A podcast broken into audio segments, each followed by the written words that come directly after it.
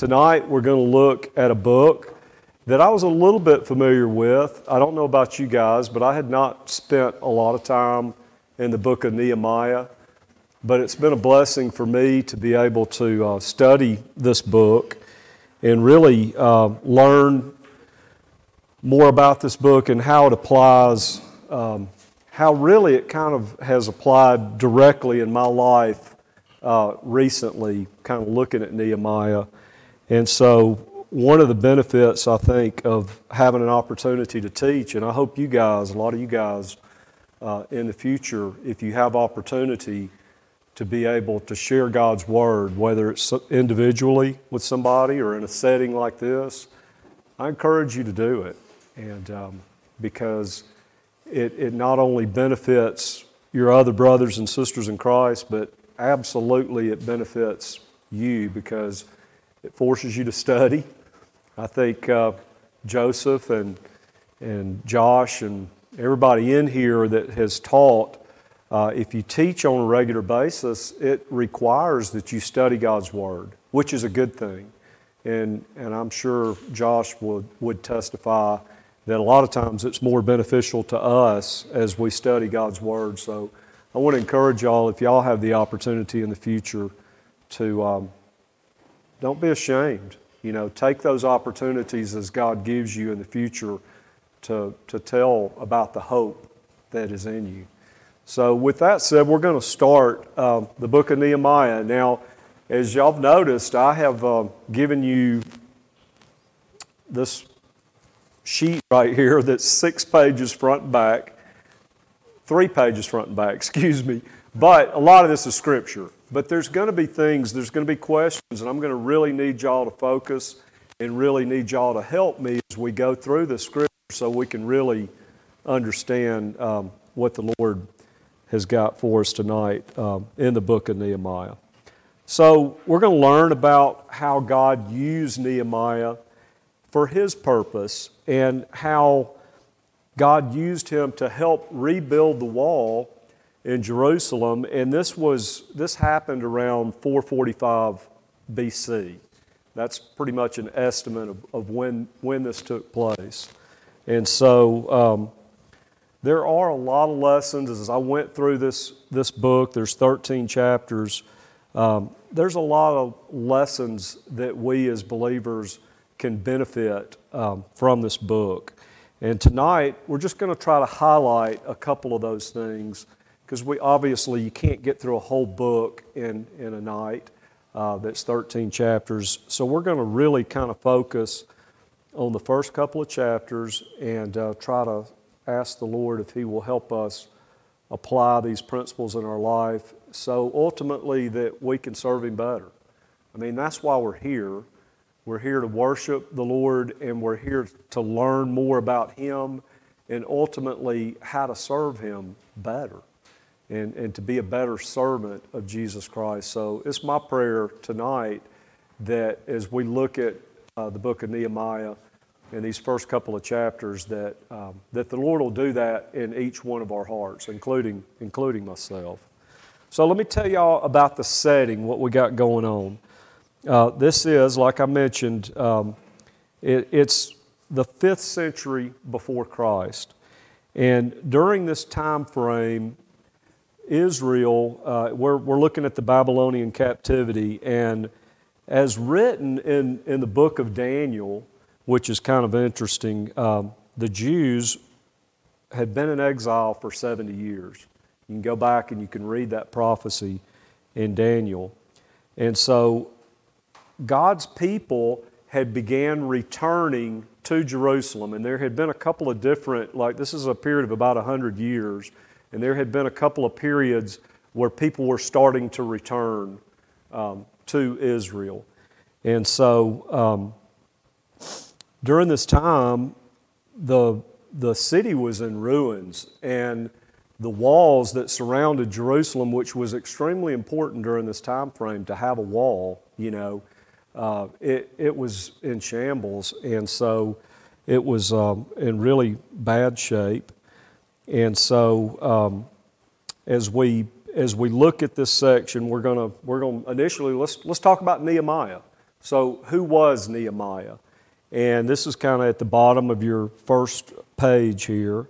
So, when we when we read the first couple of chapters, at the end of chapter one, we find out that Nehemiah was a cupbearer to King Art, Artaxerxes. I think that's how you pronounce it. Is that how you pronounce it, Josh? Is that close enough?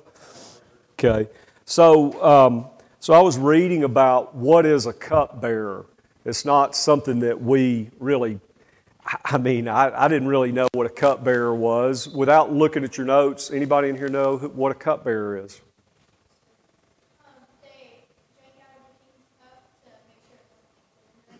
Very good. You knew that?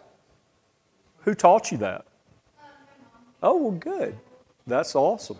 That's awesome. I mean, I, I probably could not have answered that question. I know I couldn't have at your age, but that, that's exactly right. So, uh, during this time, this time frame, there were a lot of people, a lot of Hebrews. After when people started returning, there were a lot of people that had um, that stayed put. You know that they were had not yet returned to Israel, Israel, or they were not going to return. And um, and so Nehemiah was one of these people. He was he had this function, like you mentioned. He was a cupbearer. And so what he did is he tasted the quality of the wine, but it also, like she mentioned, the young lady mentioned, uh, to make sure that it wasn't, wasn't poison. But this was a very important position to have.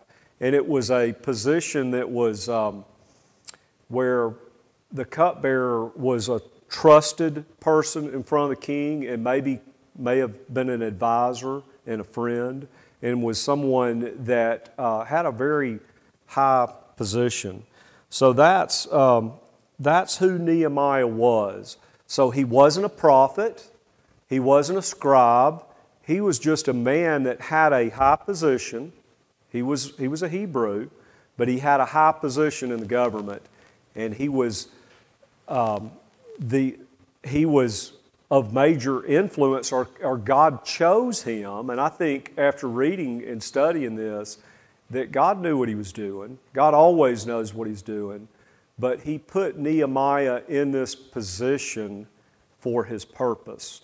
So, with that said, learning a little bit about the background of Nehemiah, let's look at chapter 1.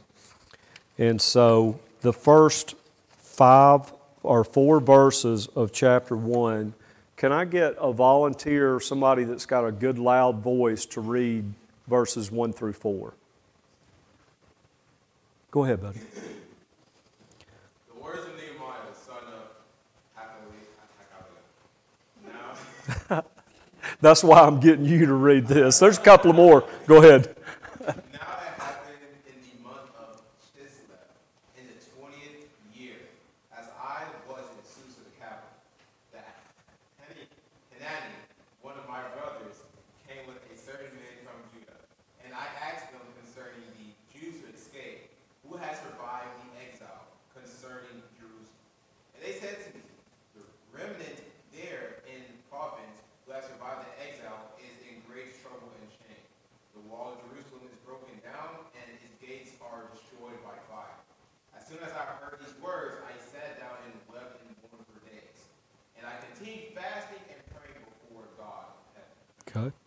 Okay, so let's stop right there. So the question is, and has everybody got a pen? Because you're, you're going to be kind of writing and filling this stuff in. Um, but how does Nehemiah, how does Nehemiah respond to this alarming news that he gets from his brother? So what he just read there, this I'm kind of setting it up. So here's the cupbearer, bearer Nehemiah his brother comes with men from Judah, and they, they give the report that the Jews that were there that had escaped and survived, they were in big time trouble, and that the wall was broken down and the gates had been destroyed. So, verse 4 is what I really want you to focus on.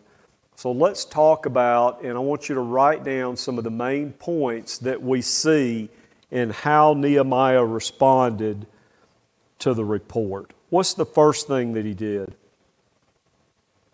Look at verse 4. He sat down and he wept. So obviously, he was genuinely concerned. I mean, think about that. So, as a believer in Jesus Christ, and you hear news about uh, your people, about God's people, and that's what happened. He's hearing this news, this devastating news about God's people. So he sat down wept. I mean, that's, that's, you don't sit down and weep and fake that.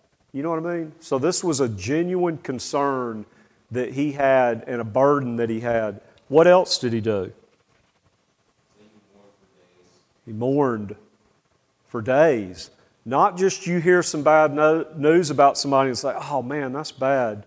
Uh, by the way, what are we having for supper tonight?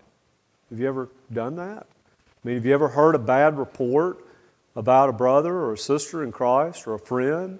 And, and, and not that you're not concerned, but you know, you kind of get over it kind of quickly and your mind kind of goes elsewhere sometimes. And, and it's not that you don't love them or you don't care about them, it's just you got your own stuff that you're kind of dealing with in your mind. Well, think about Nehemiah. He didn't react that way at all. He sat down, he stopped what he was doing, he wept, and he mourned. And, and like you pointed out, for many days. What else did he do? Fasted. Fasted. And he what? And he prayed. Okay, so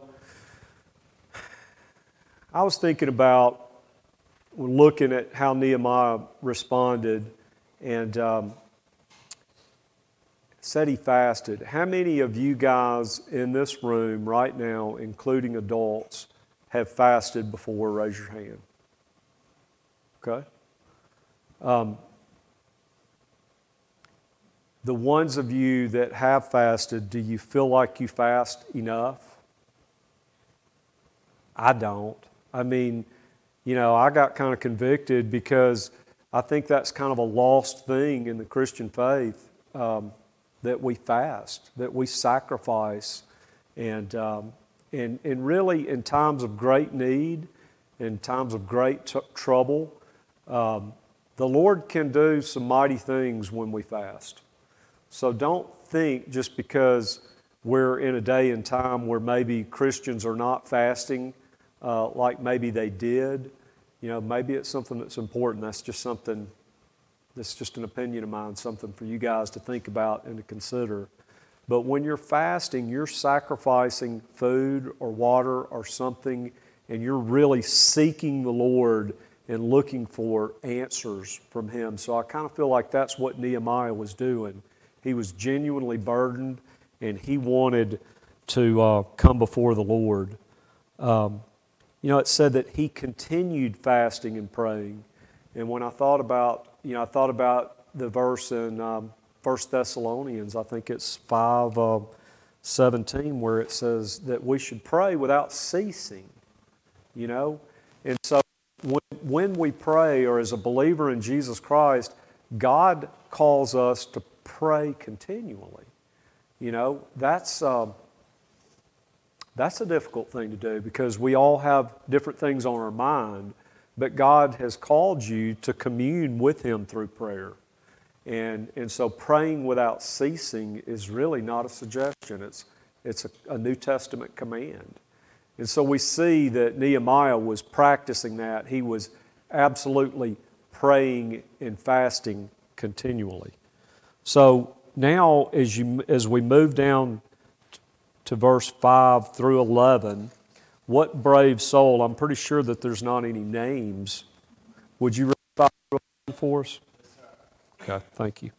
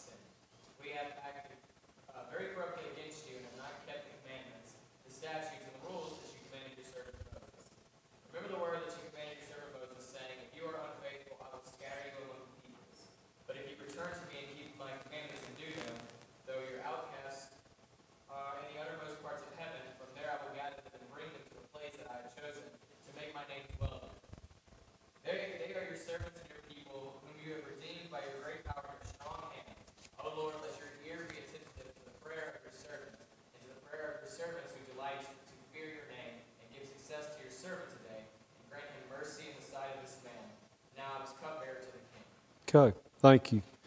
So, um, so here's his Nehemiah's prayer. And so, what I want us to do, and it might be a little difficult unless you have your Bible, because you're going to have to flip back over to look at each verse. Um, or you can open it up to where you can, well, let's see. No, you're not going to be able to. Yeah, you will. No, you're not. uh, anyway, um, I think that if you have your Bible, it might help you because we're going to kind of examine and break down these verses and try to point out some uh, observations about this prayer that Nehemiah has. So, focusing on verse 5, let's look at verse 5. What, what kind of observations can you make um, about Nehemiah's prayer at the beginning of his prayer in 5? What does he do? He is. He's praising God for sure. And he's acknowledging, and this is just kind of what I, when I looked at this, he's acknowledging God's greatness and awesomeness. So the very first thing he does is he acknowledges how mighty and how powerful and how great and how awesome God is. And then he also acknowledges in verse 5 that God keeps his covenant in steadfast love with those who love him and keep his commandments. Okay? So he not only is a great and awesome God, he is a God that keeps his promises and keeps his, his love to those who love him. So he's, he's acknowledging God's greatness. And in verse 6, let's look at verse 6. What, what, is he, what does he do in verse 6?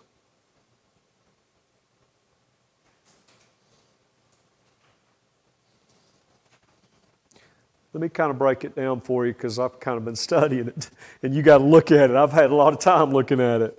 So, verse 6, basically what he's saying is he says, is, is he's pleading with the Lord and he's saying, Please listen. Please see. And please hear the prayer of your servant. That's really what he's saying. He's saying, Lord, listen with your ear, see, and hear the prayer of your servant. And then he prays day and night, continually, just like we were talking about earlier you know, when, when he first got the report, he was praying continually. And so he prays day and night continually for Israel. For, and he says, Your servants. You know, he puts the emphasis on, you know, I'm praying for your people, Lord. And he's confessing the sins of the people. And not only is he confessing the sins of the people, he's confessing his sins and he's confessing the sins of his father and the sins of his family. So we, we see confession here. We see repentance and, and acknowledging that, um, that his people, God's people, have sinned against him. In verse 7, we see, if you look at verse 7, he says, We have acted very corruptly against you and have not kept the commandments the statutes and the rules that you commanded your servant Moses. So he's acknowledging again and confessing sin, saying that we have been disobedient. So he's telling God and praying what God already knows. Does God already know these things? Absolutely, he does. But the way that he models this prayer is, is I think, a very humbling way to come to the Lord, acknowledging His greatness, acknowledging how awesome He is, um, asking the Lord, pleading with the Lord to listen to me. Hear my prayer, Lord. And, and that's what He's doing. He, he's reminding the Lord, which the Lord already knows, that I'm your servant, and these are your servants, and we've sinned against you. And then in verse 8 and 9 are pretty interesting In verse 8, he says, Remember the word that you commanded your servant Moses, saying, If you are unfaithful, I will scatter you among the peoples. And then, and then verse 9, but, but if you return to me and keep my commandments and do them, though your, out, though your outcasts are in the uttermost parts of heaven, from there I will gather them and bring them to the place that I have chosen to make my name dwell there. So, what he's doing in these two verses, in verse 8 and 9, is, is he's saying, Remember the word that you commanded your servant Moses? And so, what scripture he's talking about, if you wanted to take a note and maybe go back and look, in Deuteronomy 28 64 is when the Lord said that he was going to scatter his people if they weren't obedient, if they didn't keep the word, if they didn't do what God told them to do. And we've seen this pattern of Israel and God's people throughout the scriptures of them being disobedient. So God did nothing but fulfill his promise with this Babylonian captivity. That's what he did. So obviously, Nehemiah, not a prophet, not a preacher, not a scribe, but a regular man in a high uh, ranking position in the, go- in the government, you know, he knew, these, he knew the scripture, he knew what was going on, and he knew the prophecies, and he reminded the Lord of his promises. But, but more importantly, or maybe more importantly, here in verse 9, he says, If you, but if you return to me and keep my commandments and do them, and so that scripture comes from Deuteronomy chapter 30, verses 3 through 5. So he's saying what the Lord said. The Lord said, If you return and keep my commandments, I will gather and bring back to the place that I have chosen, which was Jerusalem. Okay? So he was bringing, he was already fulfilling this promise, and this had been going on for maybe close to 100 years of people that were coming back to Jerusalem. So here's Nehemiah aware exactly of what's going on. But he didn't just jump into this thing. Remember, he fasted, he prayed, he mourned many days. Okay? This is something that, you know, this is not just a gut reaction. I'm going to do this, I'm going to do that. No. So he's pleading with the Lord. He's crying out to the Lord. And he repeats scripture that was already written about God's promises of dispersing, scattering, and bringing back. And so in verse 10, he says, They are your servants and your people, whom you have redeemed by your great power and by your strong hand. So here, Nehemiah acknowledges to God that these are his people. These are your people, God. These are your servants and you have redeemed them by your great power and your great hand.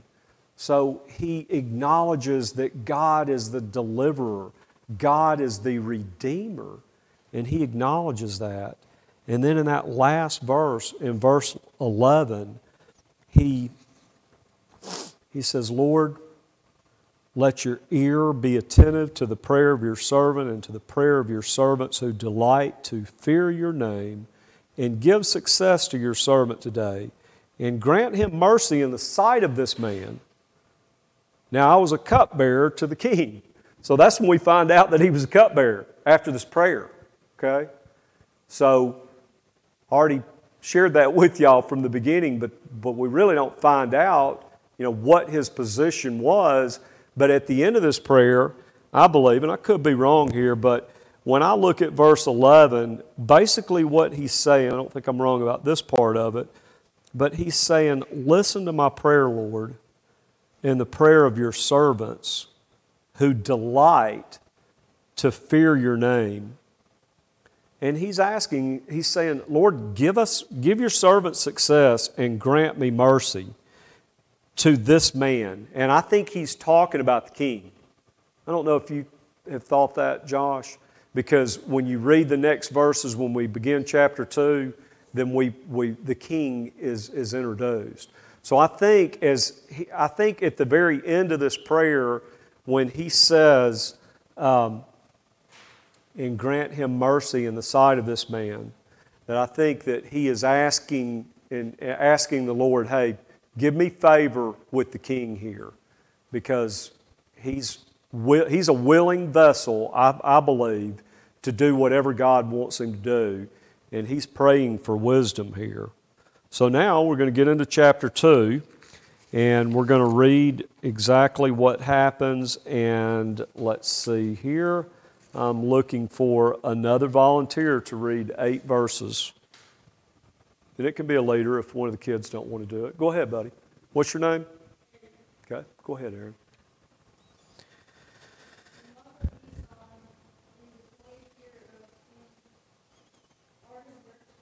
Yep.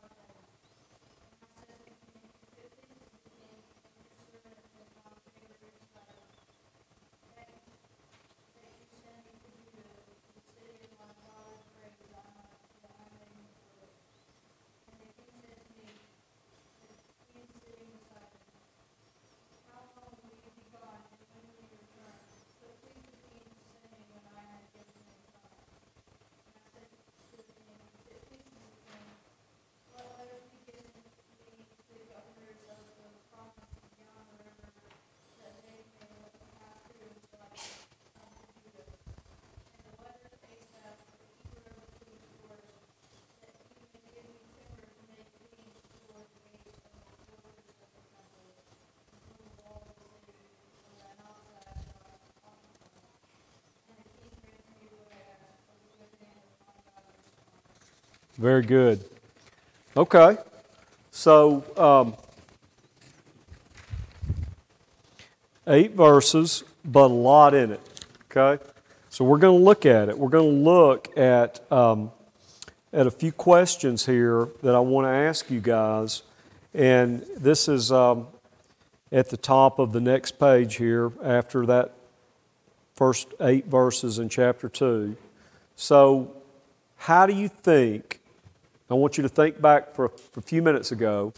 How do you think that the way that Nehemiah initially responded to this bad news that he got, that he received in chapter 1, and the pattern of his prayer to God may have affected the way the king responded to him?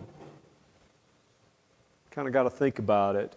But, it, you know, from, from what we just read here, how do you think that the way that, Nehemiah, that Nehemiah responded to the bad news that he got and, and the time that he took, you know, how do you think that that might affected the way that he dealt with the king? Go ahead.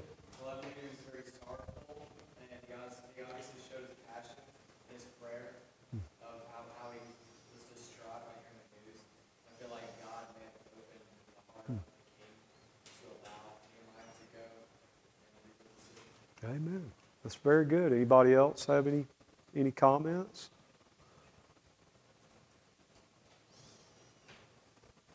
You know, this is, go ahead. Did you have something? I'm sorry. I'm blind and I can't hear, but other than that, my other senses are pretty good.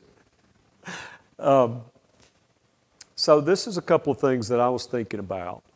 So, he didn't respond rashly or on impulse. You know, eh, when he heard the bad news, he, he, he wasn't, you know, he didn't just jump and immediately go to the king. As a matter of fact, we don't know how long of a period of time this is. It may have been a month or two, could have been, between when he gets the report of the bad news of what's going on in Jerusalem with the walls being breached and the gates being burned up and, and the people distressed. So, you know, he was obviously he, he was grieved and he prayed and um, and fasted like we learned about. He did that continually. But kind of like what you alluded to he was patient okay?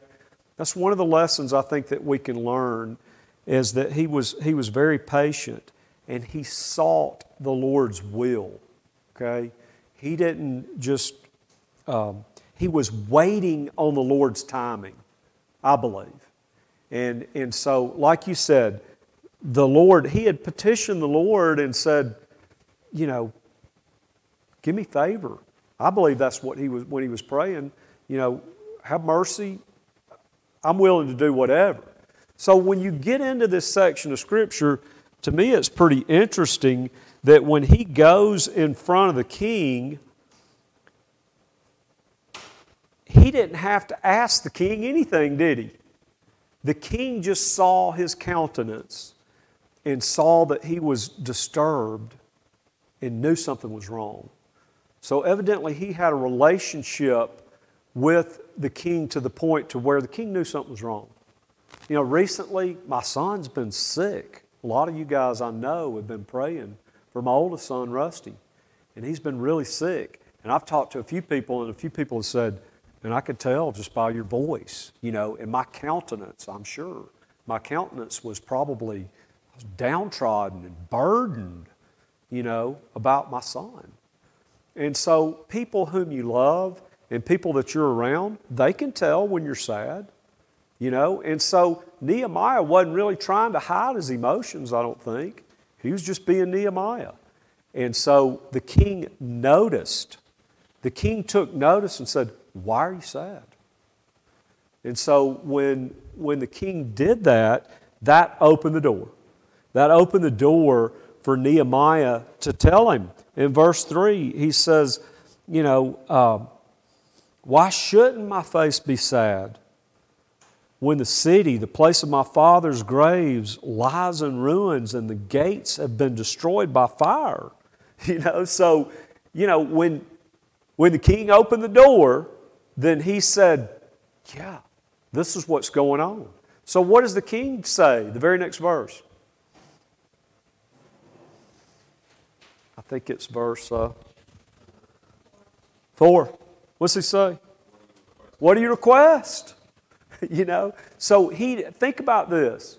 What if when he got the news from his brother in chapter 1 and he immediately went to the king in just an uproar and upset and you know the king could have took his head off maybe you know a lot of times you know i think that maybe the way that we respond to difficult situations and difficult circumstances, although we might mean well, you know, we can learn some lessons from the way that Nehemiah responded.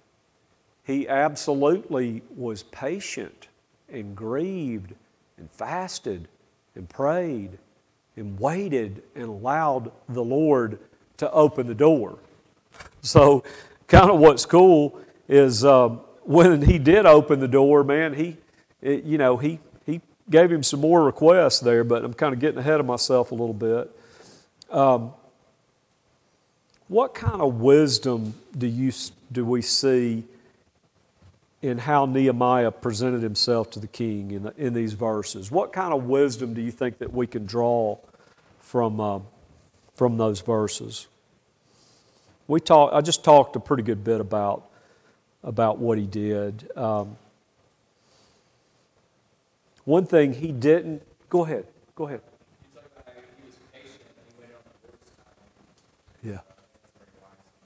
I think so too. And, and he wasn't trying to put on a show. You,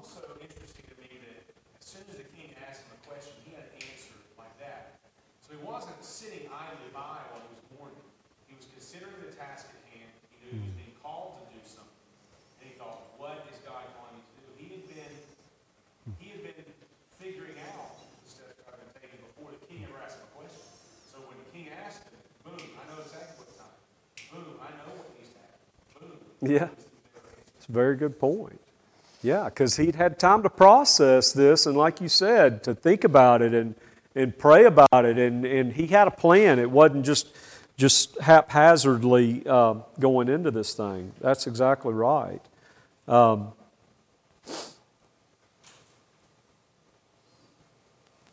this next question. So, how can we learn from the way Nehemiah handled himself in this situation and apply it to our, to our lives? Let's think of some real life examples here.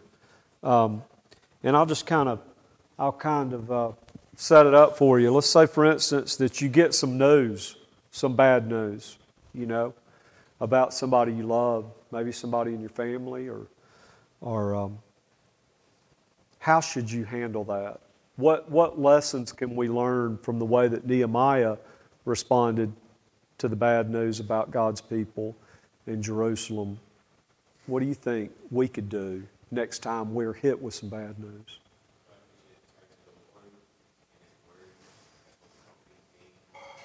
Amen. Absolutely. Absolutely. I mean, um, just, and, and that's why I think it's, it's so awesome. And like I said at the very beginning, you know, I want to challenge you guys that, that know the Lord and are studying His Word and are here tonight because you could be doing other things, but you're here, you know. I want to challenge you to, to dig deeper you know, you got some youth leaders, and you got a pastor that loves you and wants to see you grow. And you don't grow in God's Word without digging into it yourself. And even sometimes when you're forced to do it, I mean, it could be a good, I shouldn't say forced, but you know, when, you, when you're going to teach, you know, you, you need to be prepared. Otherwise, you're going to look like a dummy when you get up there. Like I'm sure I probably, probably do anyway. But, but anyway, my point is that these things that we're drawing out, that y'all are helping me draw out, is from us looking intently at the Word of God and seeing exactly what it says and looking at how these verses flow and how the Holy Spirit can take these things and impress them upon our soul and we can learn from it. Um, so let's, let's move on.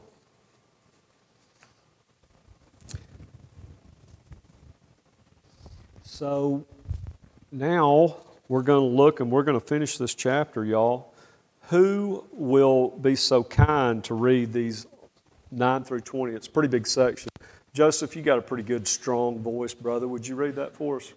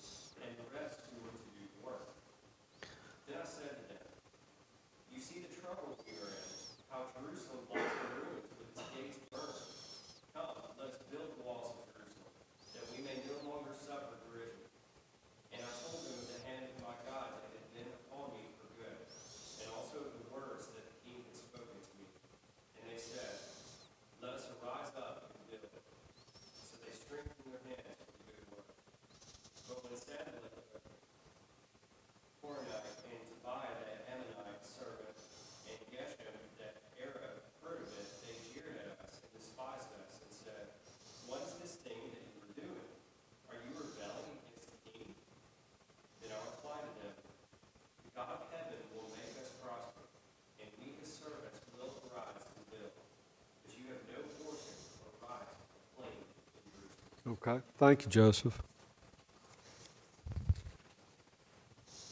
So we're going to look at a few of these verses. So now we see what, what the plan is. Now Nehemiah has went to Jerusalem and he's kind of surveying and seeing what's going on.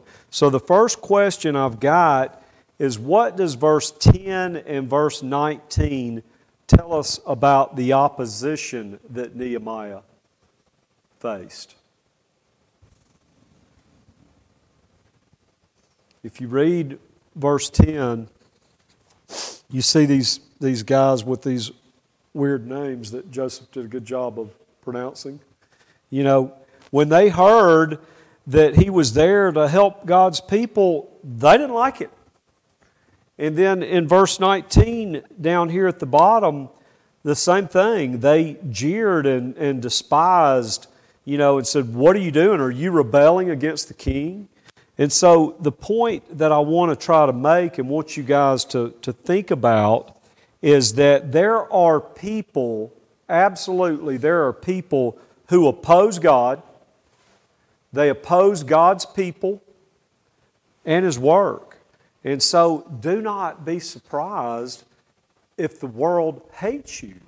You know, that's one of the things that you will learn as being a believer in Jesus Christ is that you're going to face opposition. And, and I've, I've got this quote here from J.C. Ryle that I think is, is really good for us to kind of, that kind of emphasizes this point.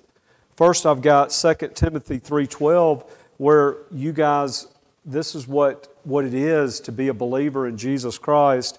It says, Indeed, all who desire to live godly in Christ Jesus will be persecuted.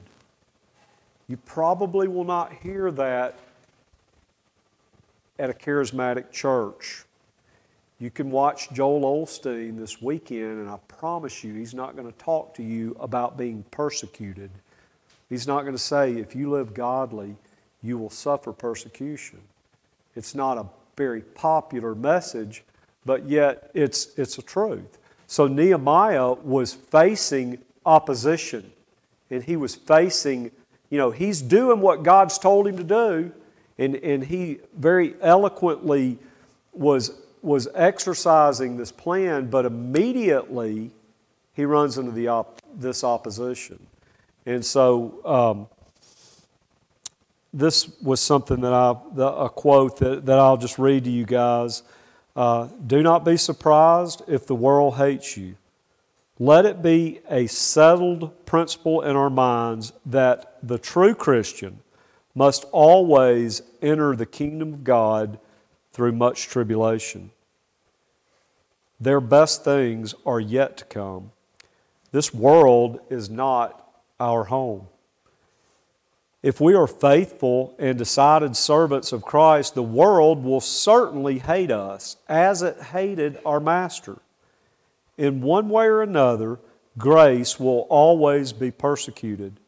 No consistency of conduct, however faultless, no kindness, no am- amability. I'm not even, I don't even know what that word means, but it must be pretty important. Drew, what does that word mean? okay. Uh, however striking will exempt a believer from the world's dislike so long as they live. It is foolish to be surprised at this. It is, a, it is mere waste of time to murmur at it. It is part of the cross, and we must bear it patiently. Marvel not, my brethren, said John, if the world hates you. If you were of the world, says our Lord, the world would love his own. But because you are not of the world, but I have chosen you out of the world, therefore the world hates you. So, yeah, that's a lot, but it illustrates the, the point. Go ahead. Thank you very much. We all learned a new word. Um, yeah, that's good. But um, I, I emphasize this because this is the opposition that Nehemiah was, was facing at the very beginning when he does go to Jerusalem he's, he's facing opposition. And of course, we don't have time to go into the rest of the book, but we see how wisely um, Nehemiah deals with the opposition, and, and we'll point out a few of those points here in just a, um, a minute. Um, look at verse 20. How does he deal with it in verse 20?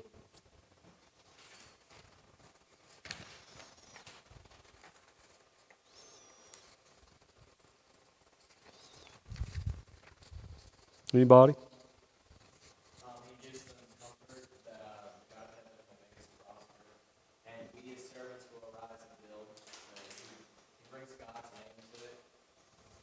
He does.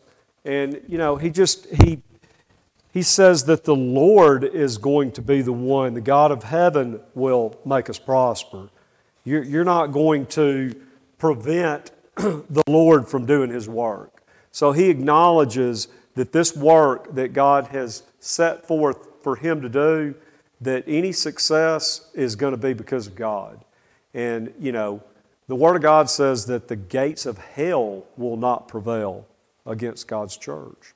And so, as believers, and those are some negative things that we just went over. I mean, it's hard to be encouraged to say, uh, Lord, I want to live godly because I want to suffer. I want to suffer persecution. But if you really look at the reality of how God chose you out of this world to transform you into the image of His Son who was beaten and persecuted for nothing. So, you know, so if you're a true believer in Jesus Christ and you're trying to live a life that brings honor and glory to the Lord, then you will be persecuted.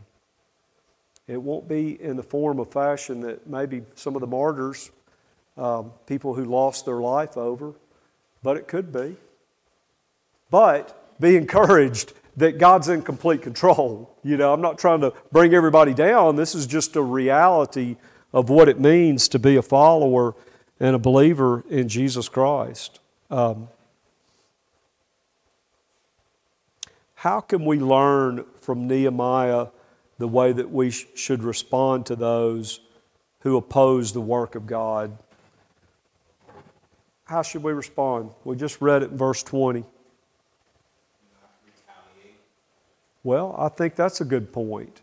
You know, I think the primary thing is to understand that God's in control, to trust in Him, and that He's the one who fights our battles. You know, it's the Lord who fights our, our battles. And, and once you realize that nothing can happen to you that hasn't already been ordained, you know, you know, every single thing that happens, that means that God has allowed it to happen, even when you fail. But ultimately, He's going to work those things together to perform His will. And, and so once you rest in that and understand that He is sovereign and that He, that he is in complete control, then absolutely um, it should give you peace knowing that that He's going to complete that good work that He started in you. We're just about done, y'all. How are we doing on time? We got, we, we got a few minutes. Um, so, a question here, another question. Why do you think Nehemiah waited before he told anyone what God had put in his heart to do? I don't know if you noticed those first few verses, but when he got there, he he really didn't just right away tell everybody what he was there to do. Why do you think that he waited? Any idea? I think, and this is just speculation here, but I think maybe that he waited because he didn't feel the timing was right. You know, if you're trusting God, just like Nehemiah did from the very beginning, he was patient, he prayed, he fasted, for many days before he even went to the king. He didn't even have to tell the king what was going on. The king saw his countenance and understood that he was in distress and wanted to know what was going on. So even when he finally goes to Jerusalem, then he didn't just immediately tell the officials while he was there. He kind of went at night to kind of survey everything and check it out. And then when the time was right, is when he told the people. So I think it's a lesson in patience. Um, I'm sure y'all are familiar with Philippians 4 6.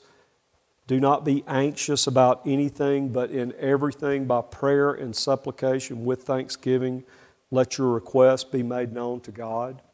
I believe that Nehemiah was a absolutely an Old Testament lesson of a person who did exactly what we're commanded to do here in Philippians 4.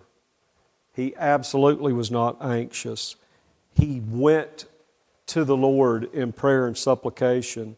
He was thankful for God's greatness and he let his request be made known unto God, and God answered those things in his in God's timing. So we're on the last page, on the back page right now. So if you decide to read Nehemiah for yourself, it's 13 chapters, won't take you that long.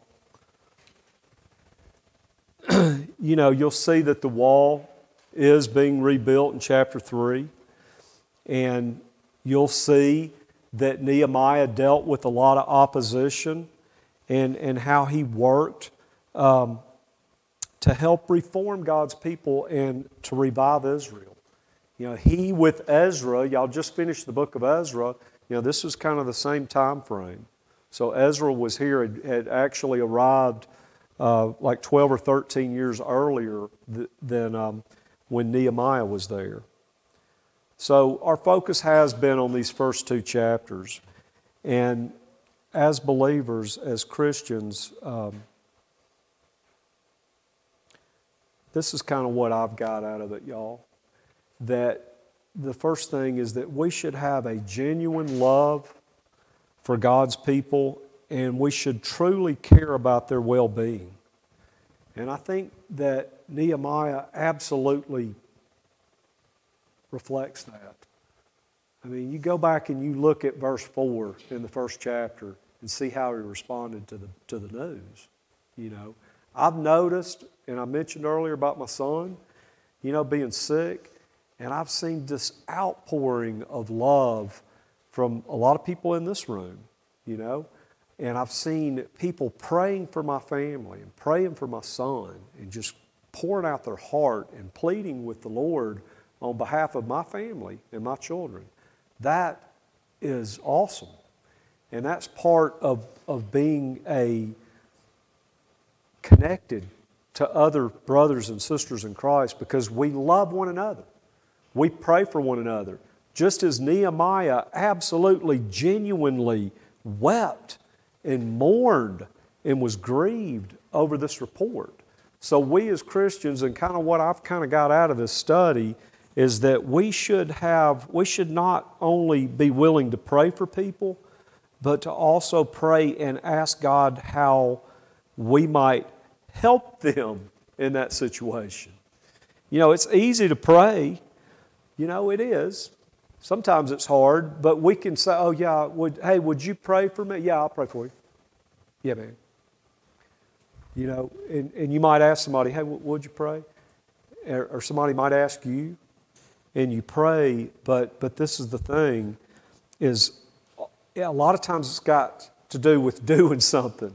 And the scripture that I thought about, which is one which I'm sure I know all the leaders are familiar with, and you've probably heard this as well, but in James 1.22, it says, and this is a commandment, this is not a suggestion, but it says, be doers of the word and not hearers only, deceiving yourself. So this should be the normal behavior of a believer is to, to when, when we hear a bad report about our brothers and sisters, we should seek the Lord on how we can pray for them and what we might could do to help them. You wouldn't believe what an impact that has on people when you genuinely care and you love them and then you not just pray, but you do something if it's bringing a meal or, or offering, even offering to do something, it means so much to people. You just don't know. And I'm 59 years old and I'm just still learning these things, you know. I'm learning how God's people come together and just try to holds you up. And it, it's an awesome thing. I know everybody in this room, I'm sure, can testify of how, how good God is and how He does that. Um, a few verses of Scripture that I'll leave you with. In John 13, 34, and 35, this is the Lord Jesus, and He says, A new commandment I give to you that you love one another. Just as I have loved you, you also are to love one another. By this, all people will know that you are my disciples if you have love for one another. So when we love other people, when we love other Christians, really it's evidence that we are in Christ. So that's one thing. When you love your brothers and sisters in Christ and you like being around other Christians, do you know that that's proof that you are a true believer? Because if you can't stand being around God's people, then you probably are not in the faith. So, one of the things about loving other people is that that is evidence that you truly are a child of the Most High God, and it testifies to the world people see when you love your brother and sister and when you care for other people, then pe- the people who are lost, they see that. And it makes an impact.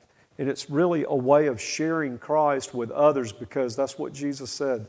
People will know because you love one another. So it's an evidence, and it's really pretty awesome. And then this other scripture here in James and this is talking about, you know, this is misinterpreted, I think, a lot, and I, I hope I don't uh, misinterpret the scripture. I think I have an understanding of what James is saying here. But he says, What good is it, my brothers, if someone says he has faith but does not have works? Can that faith save him? If a brother or sister is poorly clothed and lacking in daily food, and one of you says to them, Go in peace, be warmed and filled without giving them the things needed for the body, what good is that? So also faith by itself, it does not, if it does not have works, is dead. So what does that mean? Does that mean that we have to work our way to heaven? That we have to do good works to have favor with God? No, not at all. So, what James is saying is that if you say that you're a believer in Jesus Christ, yet you hate your brother and John talks about that, then you're a liar and the truth isn't in you. So, who you are is evidenced by the way that you act. We're just talking about loving one another. If you don't love your brethren, then that's probably evidence that you're not a believer in Jesus Christ.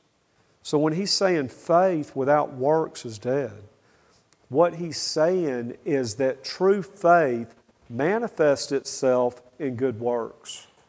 So if you truly know the Lord Jesus Christ, then your actions will speak of that. It's not that you're doing things or good deeds to try to earn favor with God or with other people. It's just evidence, it's just the fruit in your life of what God's doing and what God's how he's changing you, how he gives you love for other people, how he gives you concern that you wouldn't have had if you weren't in Christ because you'd be caring about yourself and yourself only. You wouldn't care about other people.